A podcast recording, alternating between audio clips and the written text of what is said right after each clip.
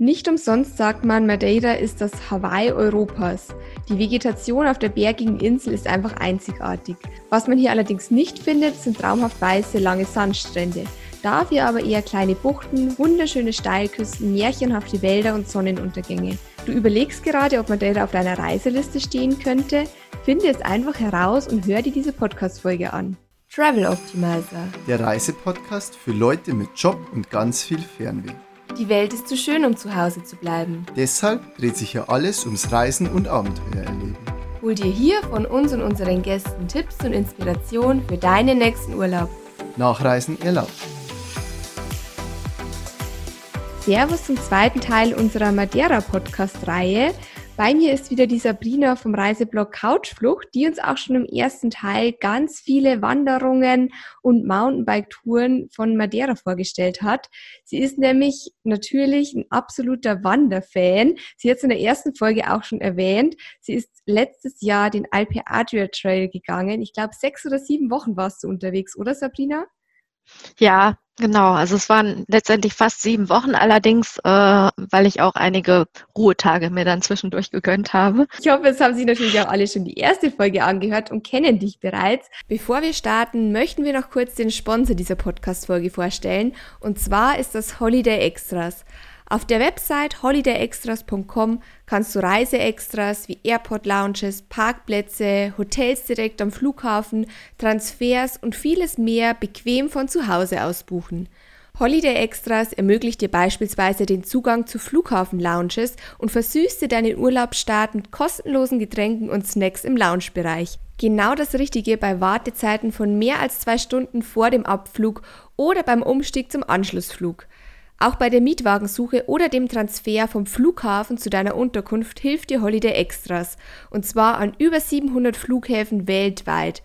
Und es geht sogar noch stressfreier mit der richtigen Reiseversicherung inklusive Corona-Schutz.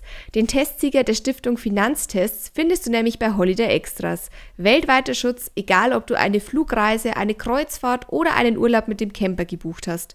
Holiday Extras kommt auch ins Spiel, wenn du einen Parkplatz oder ein Hotel direkt am Flughafen suchst. Für weniger Stress und mehr Urlaub schau einfach bei holidayextras.com vorbei. Den Link findest du in den Show Notes. So, und jetzt geht's weiter. Aber ansonsten stelle ich dich nochmal ganz kurz vor. Also dein Reiseblog heißt Couchflucht. Unter dem gleichen Namen findet man dich auch auf Instagram und in anderen Social Media Kanälen. Und jetzt haben wir es ja fast schon gesagt, äh, du liebst das Wandern und schreibst auch darüber hauptsächlich auf deinem Reiseblog. Grundsätzlich ist nämlich deine Devise runter vom Sofa und raus in die Natur und so oft es dein Job erlaubt, bei den 30 Urlaubstagen schnürst du deine Wanderschuhe oder packst das Mountainbike ein und dann geht's los, richtig? Genau, richtig.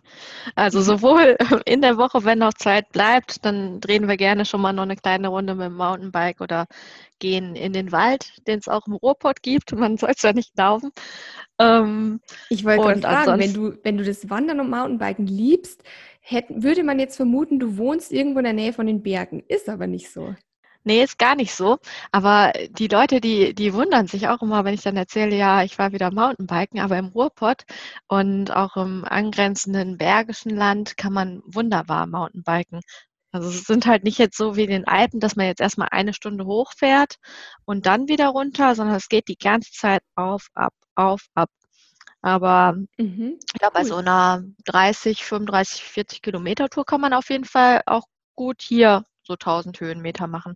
Das ist kein oh, Problem. Ist nicht ohne. Hast du über die Mountainbike-Touren in deiner Heimat auch schon mal auf deinem Blog geschrieben? Da bin ich gerade dran. Also ich ähm, bin gerade dabei, vielleicht wenn die Podcast-Folge veröffentlicht ist, dann sind wir hoffentlich schon so weit, dass ich so einen Ruhrpott Outdoor Guide auch auf meiner Seite dann habe, wo okay, ich so ein paar super. Tipps gebe, wo man hier schön wandern, Mountainbiken kann. Und super. wir haben ja auch die, die Halden überall. Das sind äh, ja eigentlich so künstliche Berge, das sind unsere Ruhrport Mountains. ja, da, was, da kann man auch gut wandern. genau Halden, wenn wir schon dabei sind? Das ähm, ja, sind eigentlich so, so ähm, verbliebene Produkte aus der Montanindustrie, also wo so die, die Abfälle, die, der Schutt und so dann mhm. aufgetürmt wurde. Und das ist aber heute, also in ganz vielen Fällen renaturiert und begrünt worden. Da sind ganz tolle Wege auch angelegt worden. Ist wirklich schön, weil oben meistens irgendein Kunstwerk, irgendeine Statue, irgendeine Skulptur mh, hm, wartet. Also es, es, ist wirklich schön. Tolle Ausblicke hat man da. Natürlich auch auf Industrie. Es gibt immer noch die äh, Industrie, aber halt nicht nur. Also das Ruhrpott ist ja jetzt nicht mehr nur, nur noch Stahl und Eisen und Grau. Also man, man würde sich wundern, wenn man da oben steht, was man da für tolle Weitsichten hat. Ja, cool. Jetzt haben wir noch ein bisschen Werbung für den Ruhrpott gemacht, aber im Hinblick auf ja. Corona und wer weiß, was uns diesen Sommer reisetechnisch überhaupt erwartet, ähm, kann man den Ruhrpott ja durchaus mal auf die Reiseliste schreiben. Ja, auf jeden Fall. Mhm. Ähm, ist wirklich für, nicht nur für mich, denke ich, eine der spannendsten Regionen in Deutschland. Da gibt es viel zu entdecken. Aber falls es doch noch irgendwie möglich ist, demnächst auch wieder Europa zu bereisen, dann sollte man Madeira auf alle Fälle mal ins Auge fassen, denn du hast es in der ersten Folge ja schon gesagt, es ist eine traumhafte Insel und wird ja auch nicht umsonst als Hawaii Europas bezeichnet, eine sehr, sehr grüne Insel mit vielen Blumen, die auch das ganze Jahr über zu bereisen ist. Und wer da noch mal mehr Fakten über Madeira erfahren möchte, soll sich einfach noch mal die erste Folge anhören. Dort haben wir auch dann über die Highlights an der Nordküste Ostküste bei Santana gesprochen. Und jetzt geht es weiter mit den Highlights an der Südküste bei Riviera Brava. Du hast ja deinen zehn bzw. elftägigen Urlaub in zwei ähm, Ausgangspunkte aufgeteilt. Einmal warst du ja sechs Tage bei Santana und dann bei Riviera Brava. Vielleicht kannst du einfach mal erzählen, Sabrina, was es da dort zu sehen gibt und was man unbedingt machen sollte. Ja, genau. Nachdem ich in der letzten Folge schon so viel von der Nordküste geschwärmt habe und den ganzen Wander- und Mountainbike-Möglichkeiten, geht's äh, jetzt in der nächsten Folge direkt weiter mit den Tipps für die Südküste, die nicht ganz so wild und rau ist wie die Nordküste, aber eigentlich auch nicht weniger schön. Also ich könnte wirklich auf Madeira der keinen Ort auf der Insel nennen, wo ich sage, boah, der ist aber total hässlich, da brauchst du gar nicht hinzufahren. Müsste ich, müsste ich lange überlegen und würde keine Antwort finden. Ja, so viel dazu. Also wir waren in Ribera Brava, übrigens, ich weiß nicht, ob es interessant ist, auch im, im ganz tollen Boutique-Hotel, das so balinesisches Flair hatte. Also es war wirklich so, oh, als wären cool. wir Habt ja, ihr eine kleine richtig. Also Weltreise gemacht? An der Südküste sah sie schon aus wie Schottland, teilweise Norwegen. Jetzt habt ihr einen kurzen Abstecher nach Bali gemacht und das alles genau. auf der kleinen Insel. Ja, ich wollte immer schon nach Bali und dann habe ich äh, gedacht, ja, weil ich es bisher nicht hinbekommen habe, dann kann ich ja wenigstens irgendwie Bali auf Madeira dann erleben. Mega. Und in diesem kleinen Hotel, da sind wirklich überall dann so ähm, Statuen und, und so Pagoden und balinesische Holztüren, also es, und, und alles in so einer subtropischen Gartenanlage, also wie in so einem botanischen Garten hat man da das Gefühl, dass man da untergebracht ist. War wirklich toll. Also ja, aber wir waren natürlich trotzdem nicht nur in der Unterkunft. Wir Wer hätte es anders erwartet von euch? Ja, Couchflucht, der Name ist Programm. und ähm, haben, als wir da waren, als erstes auch so zur Orientierung einen Roadtrip mit unserem äh, Mietwagen entlang der Südküste gemacht. Da gibt es nämlich auch einige tolle Orte zu entdecken. Und zwar haben wir, also wir sind gestartet im kleinen Fischerdörfchen Camara de Lobos.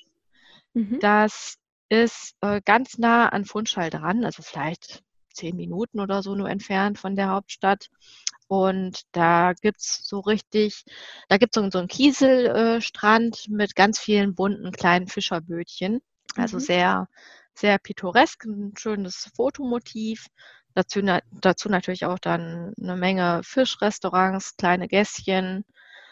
Ist schön, ist aber nicht mein Lieblingsdorf auf Madeira, weil ähm, das mittlerweile auch schon sehr stark touristisch frequentiert ist. Da gibt es von Funchal aus auch solche Standard, so Hop-on, Hop-off-Busse, wirklich in so, so Doppeldeckern. Ah, die, okay. Selbst ähm, im Winter, weil du hast ja in der ersten Folge gemeint, ähm, im Winter ist jetzt eher weniger los auf der Insel. Die fahren trotzdem. Die fahren nicht so oft wie im Sommer. Ja, die, die sind da trotzdem unterwegs.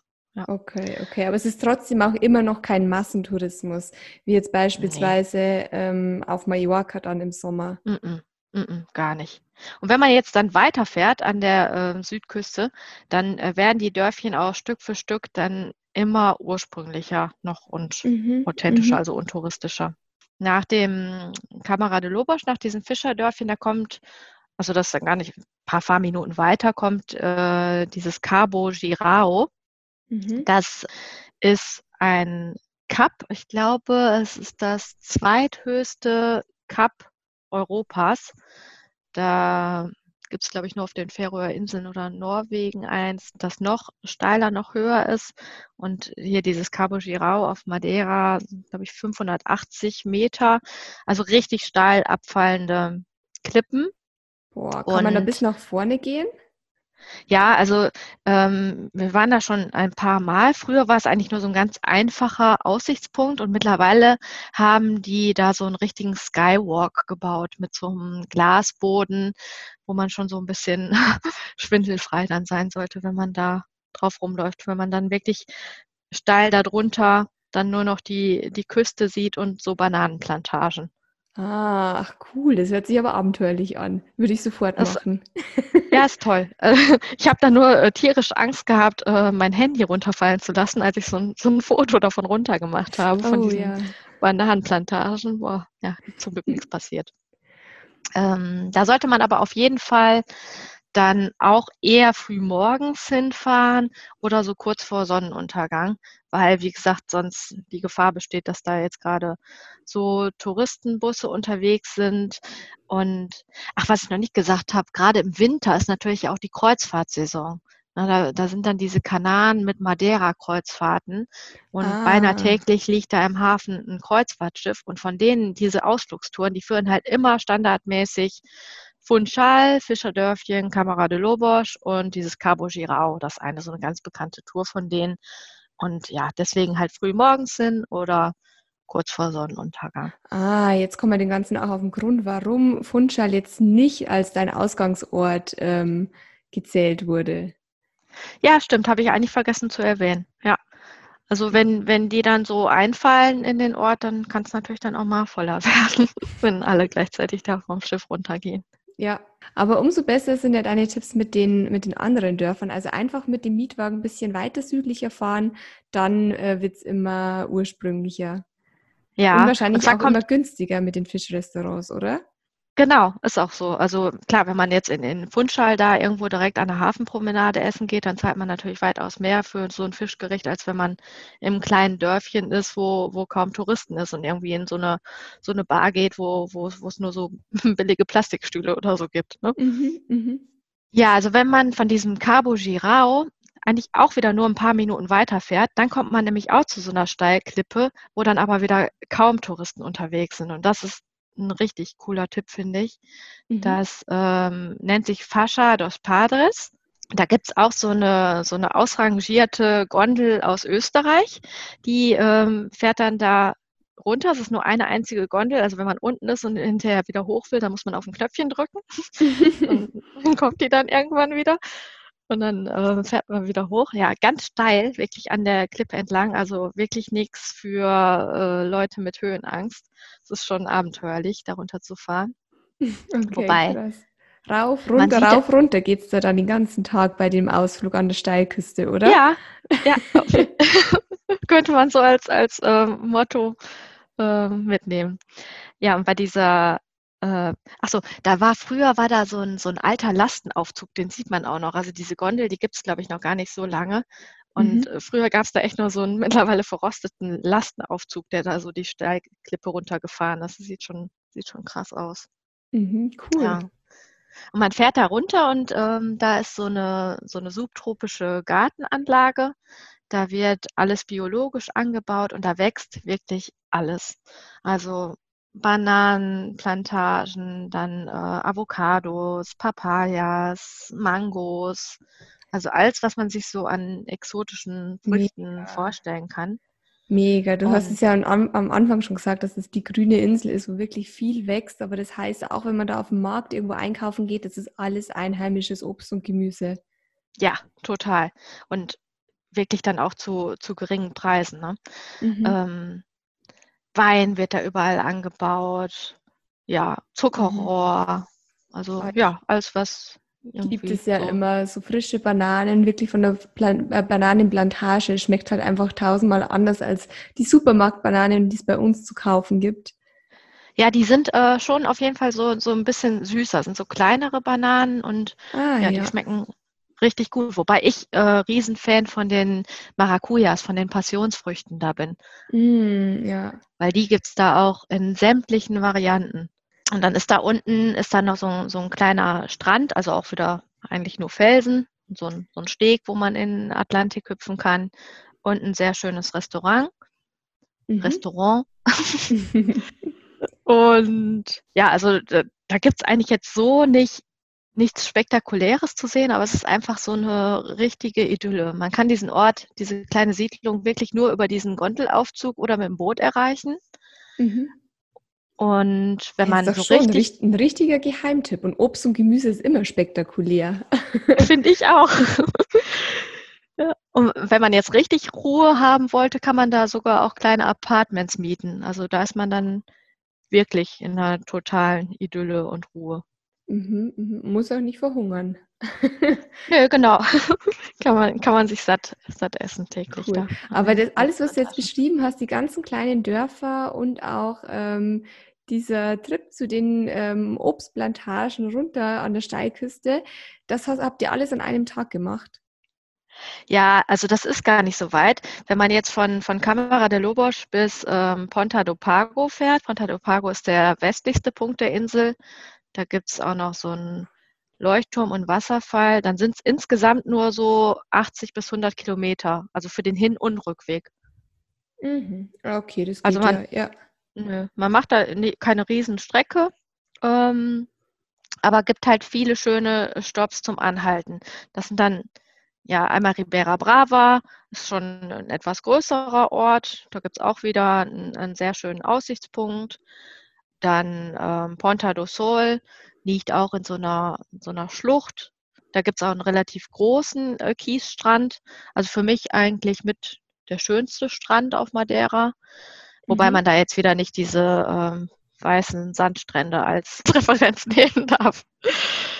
Dann kommt mein persönlicher Lieblingsort, Jardim do Mar, heißt auch übersetzt Garten des Meeres. Mhm. Und ähm, ist, wie ich finde, genauso schön wie der Name. Liegt also auch wieder direkt am Atlantik. Schöne Promenade gibt es da. Der, also auch, auch drei kleine so, äh, Kiesstrände. Mhm. Und die Straßen, die sind alle mit Kies gepflastert.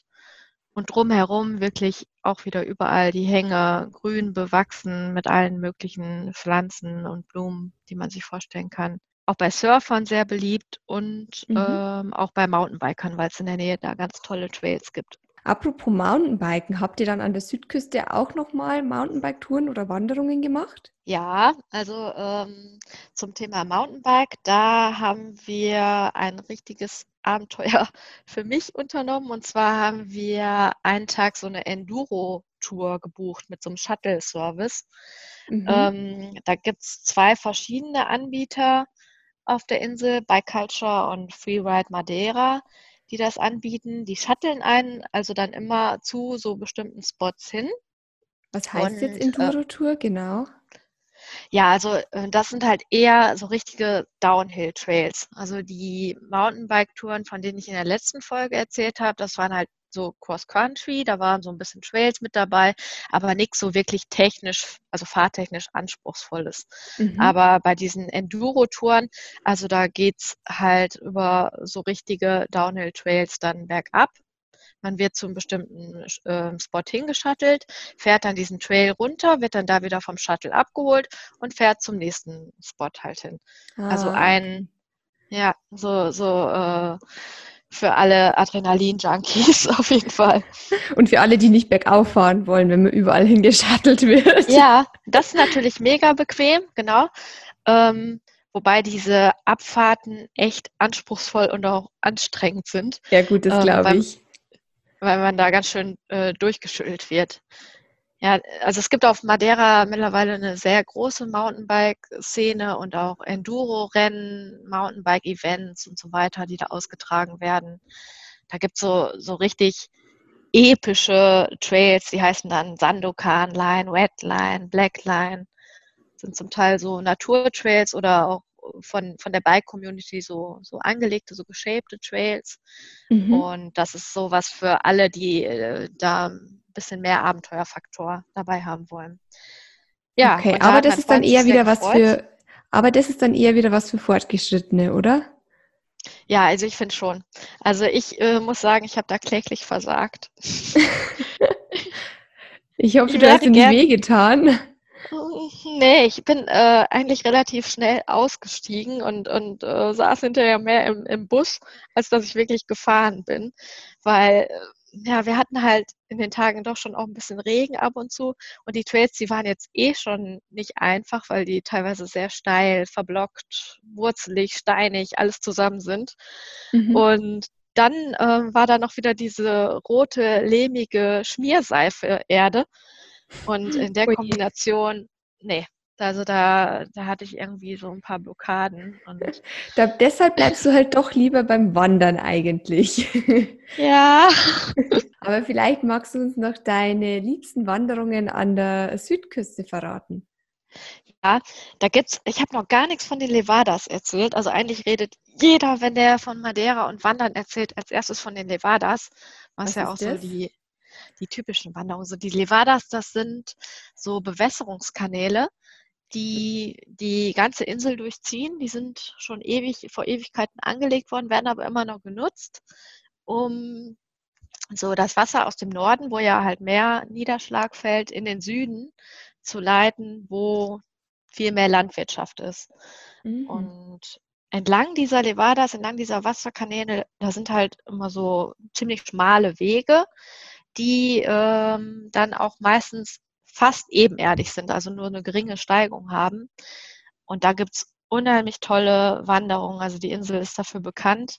Mhm. Wir haben ähm, eine davon gemacht, die ich sehr empfehlen kann. Und zwar war die entlang der Levada Nova und der Levada do Moinho.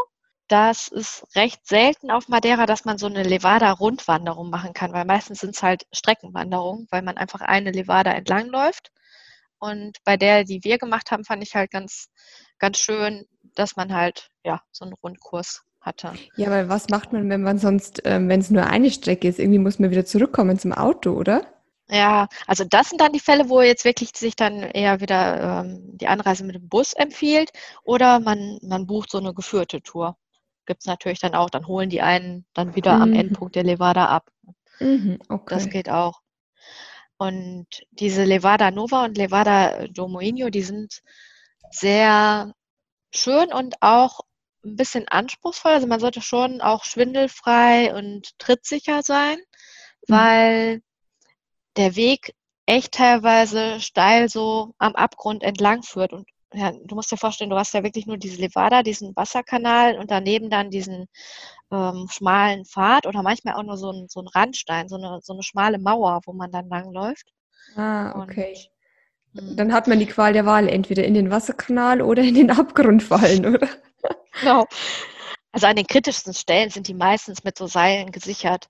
Aber gerade jetzt äh, bei der Tour, da gab es auch einige Schnitte, äh, Abschnitte, wo jetzt kein so ein Drahtseil oder ein Geländer da war. Und ähm, ja, da muss man sich dann schon so ein bisschen auf seinen Schritt konzentrieren.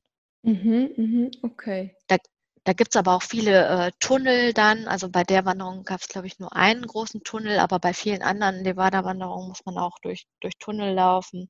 Da kommen dann immer mal wieder Wasserfälle.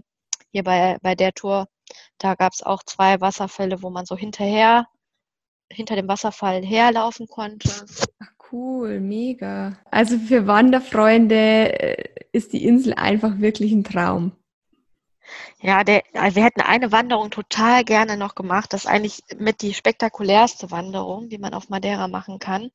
Aber äh, wir waren an dem Urlaub leider ein bisschen ähm, angeschlagen. Wir hatten so eine Erkältung und deswegen konnten wir die leider nicht machen.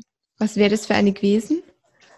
Ähm, und zwar ist die vom Pico do Pico do Arguero zum Pico Ruevo, also zum höchsten Gipfel der Insel. Mhm. Der hat ähm, eine Höhe von 1862 Meter. Und oh, ist so ganz schön ordentlich. das ist auf jeden Fall schon, schon ordentlich. Also man läuft auch so um die 13 Kilometer ähm, auf recht anspruchsvollen Faden, auch wieder durch verschiedene Tunnel durch. Ähm, bestimmt so sechs, sieben Stunden unterwegs. Und das äh, Coole ist, man läuft dann auch so über den Wolken. Und mhm. ja, finde ich persönlich immer mega schön. Liebe ich zum Beispiel auch auf den Kanaren, auf La Palma, da hat es man auch oft. Ja, und, ja, ja da, das hat was Mystisches auch, ja. Total. Vor allem, wenn man dann die Wanderung direkt zum Sonnenaufgang startet genau, und man sieht dann ja. so, wie die Sonne so über den Wolken aufgeht. Ja, also möchte ich unbedingt noch machen, diese Tour. Ja gut, wenn, wenn es dein Ziel ist, dann sogar nach Madeira auszuwandern, dann hast du da noch alle Zeit der Welt. das genau. du nochmal. Aber wovon du jetzt noch nicht erzählt hast, möchte ich noch ganz kurz am Ende fragen, wie ist denn jetzt Funchal an sich? Lohnt sich da auch mal einen halben Tag oder Tag vorbeizuschauen oder kann man sich die Hauptstadt eigentlich sparen? Nee, also die kann man sich nicht sparen. Da äh, auch die ist sehr, sehr schön. Und da sollte man auf jeden Fall auch einen ganzen Tag für einen planen, weil man kann die auch super verbinden mit Monte. Monte liegt oberhalb von Funchal, so 600 bis 800 Meter darüber. Mhm. Und dann kann man schön so die erste Tageshälfte durch Funchal bummeln, durch die Altstadt. Da gibt es nämlich auch viel zu sehen. Die Hafenpromenade an sich ist sehr schön. Also man kann da so den Kai entlang laufen, wo die Kreuzfahrtschiffe anlegen, bis zu so einer alten Festung. Mhm. Kann dann von da aus rüber in die Altstadt gehen. Da gibt es schöne kleine Gässchen, schöne, wunderschön angelegte, gepflegte Parks, wie zum mhm. Beispiel den, den Parque de Santa Catarina. Da gibt es eine so, eine so eine Prachtstraße, Avenida Arriaga heißt die. Da sind auch ganz viele so Straßenkünstler oder, oder Musiker, die da auftreten. Ähm, schöne kleine Plätze, wo man einen Kaffee oder einen Tee trinken kann. Also lohnt ja, sich auf jeden ja. Fall da einen halben Tag einzuplanen. Hört sich danach an, dass sich das lohnt, ja. Und dann, was man unbedingt da auch machen sollte, ist den Mercado dos Lavradores sich anschauen. Das ist so eine antike Markthalle im Art Deco-Stil. Also die ist zum einen schon einfach durch die Architektur sehenswert, weil es da überall diese ähm, typisch portugiesischen Kacheln gibt, diese Azulejos, ah, die so ja, ganz, ja. diese ganz kunstvoll verzierten, bunten Fliesen. Ich, ich liebe die irgendwie total. Also allein schon deswegen äh, sehr schön und es ist halt eine totale Farbenpracht, weil da das ganze Obst der Insel, was da angebaut wird, verkauft wird, sämtliche Blumen, ähm, ein Fischmarkt, Gemüse. Oh, also cool. Also und das alles auch schön. selbst im Winter. Ja, das hat auf jeden Fall auch im, im Winter immer geöffnet. Wobei ich dann auch sagen muss, äh, man sollte sich nicht unbedingt von den äh, Verkäufern so abzocken lassen wie ich auf diesem, auf diesem Obstmarkt.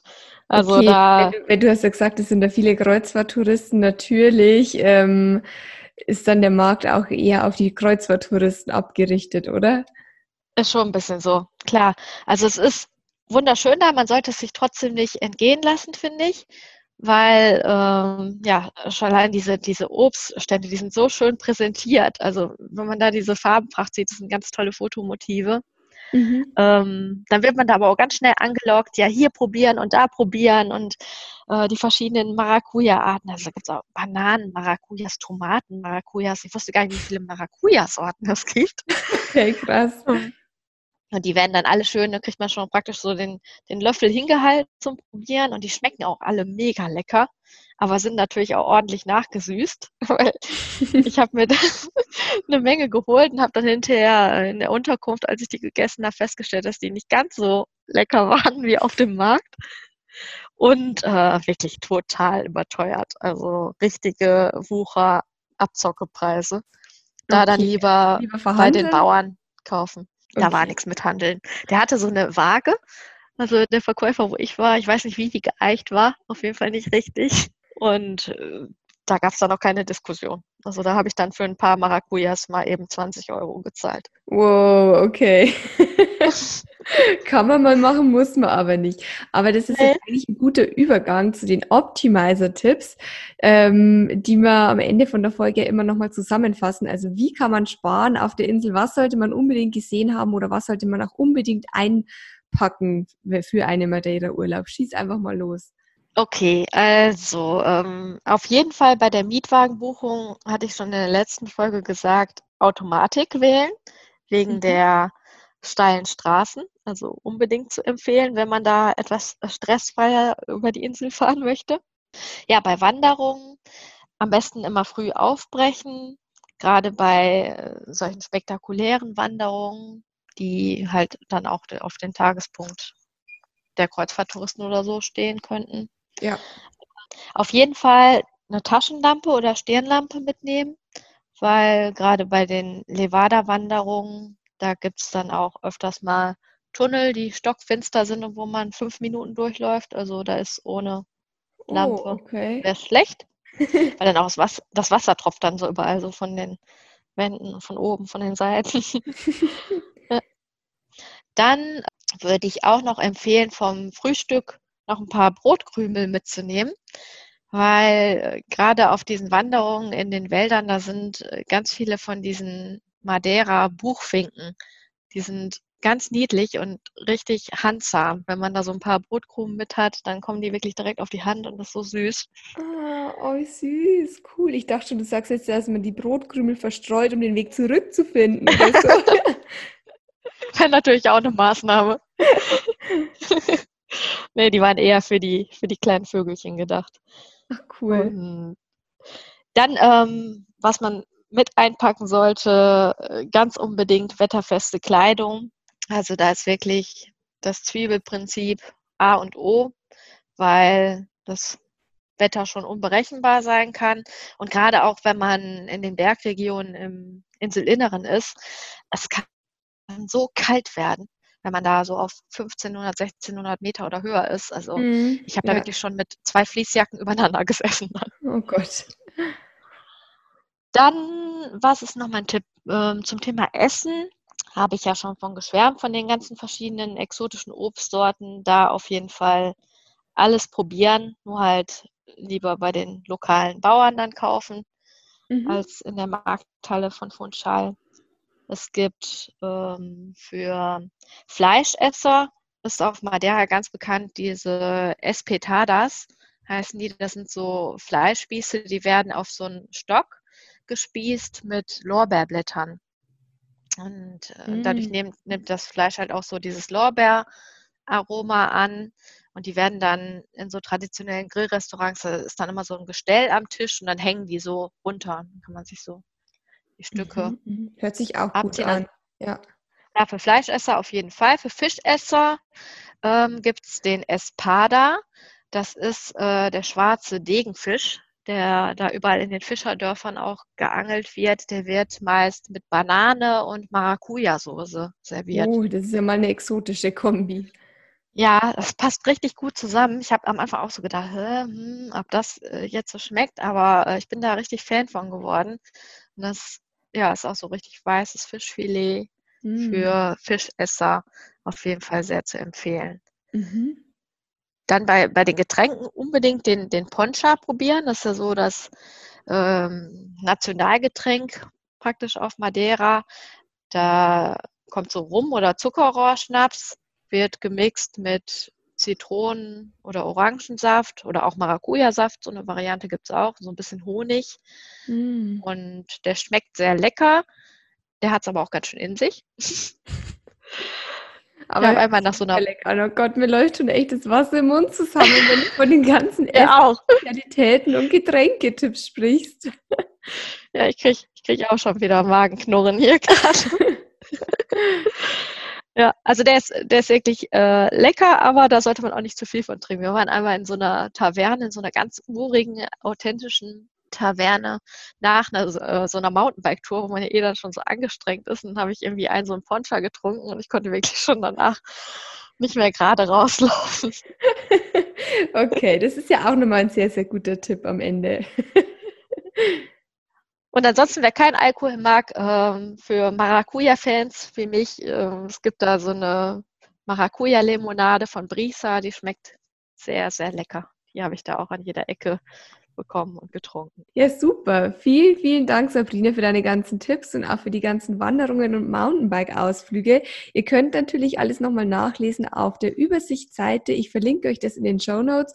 Oder wenn ihr noch mehr Wanderungen in Europa sucht oder auch in Deutschland, Österreich und der Schweiz, dann schaut gerne mal bei der Sabrina vorbei auf dem Blog www.couchflucht.de oder auch gerne mal bei der äh, Sabrina bei Instagram. Und ähm, wir hoffen natürlich beide, dass das Reisen in Europa dieses Jahr, im Jahr 2020, bald wieder möglich ist.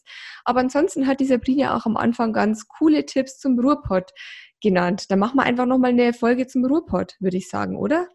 Sehr gerne, jederzeit wieder. Der hat, hat echt Spaß gemacht und wenn ich einmal so ins Schwärmen komme, kann ich ja auch nicht mehr aufhören. Also ich könnte jetzt wahrscheinlich nur drei Stunden hier weiter erzählen, aber irgendwann aber fängt sich wahrscheinlich ja auch an. Eine schöne halbe Stunde, um einfach mal die Augen zu schließen und sich das alles vorzustellen und gedanklich zu verreisen. Also vielen, vielen Dank, Sabrina. Das hoffe ich. Genau. Und falls euch die Folge gefallen hat, dann freuen wir uns natürlich über eine 5-Sterne-Bewertung auf iTunes. Falls ihr Fragen habt, dann schreibt uns gerne über Instagram oder schreibt auch der Sabrina gern. Und ansonsten hören wir uns in der nächsten Folge. Bis dann. Tschüss. Tschüss.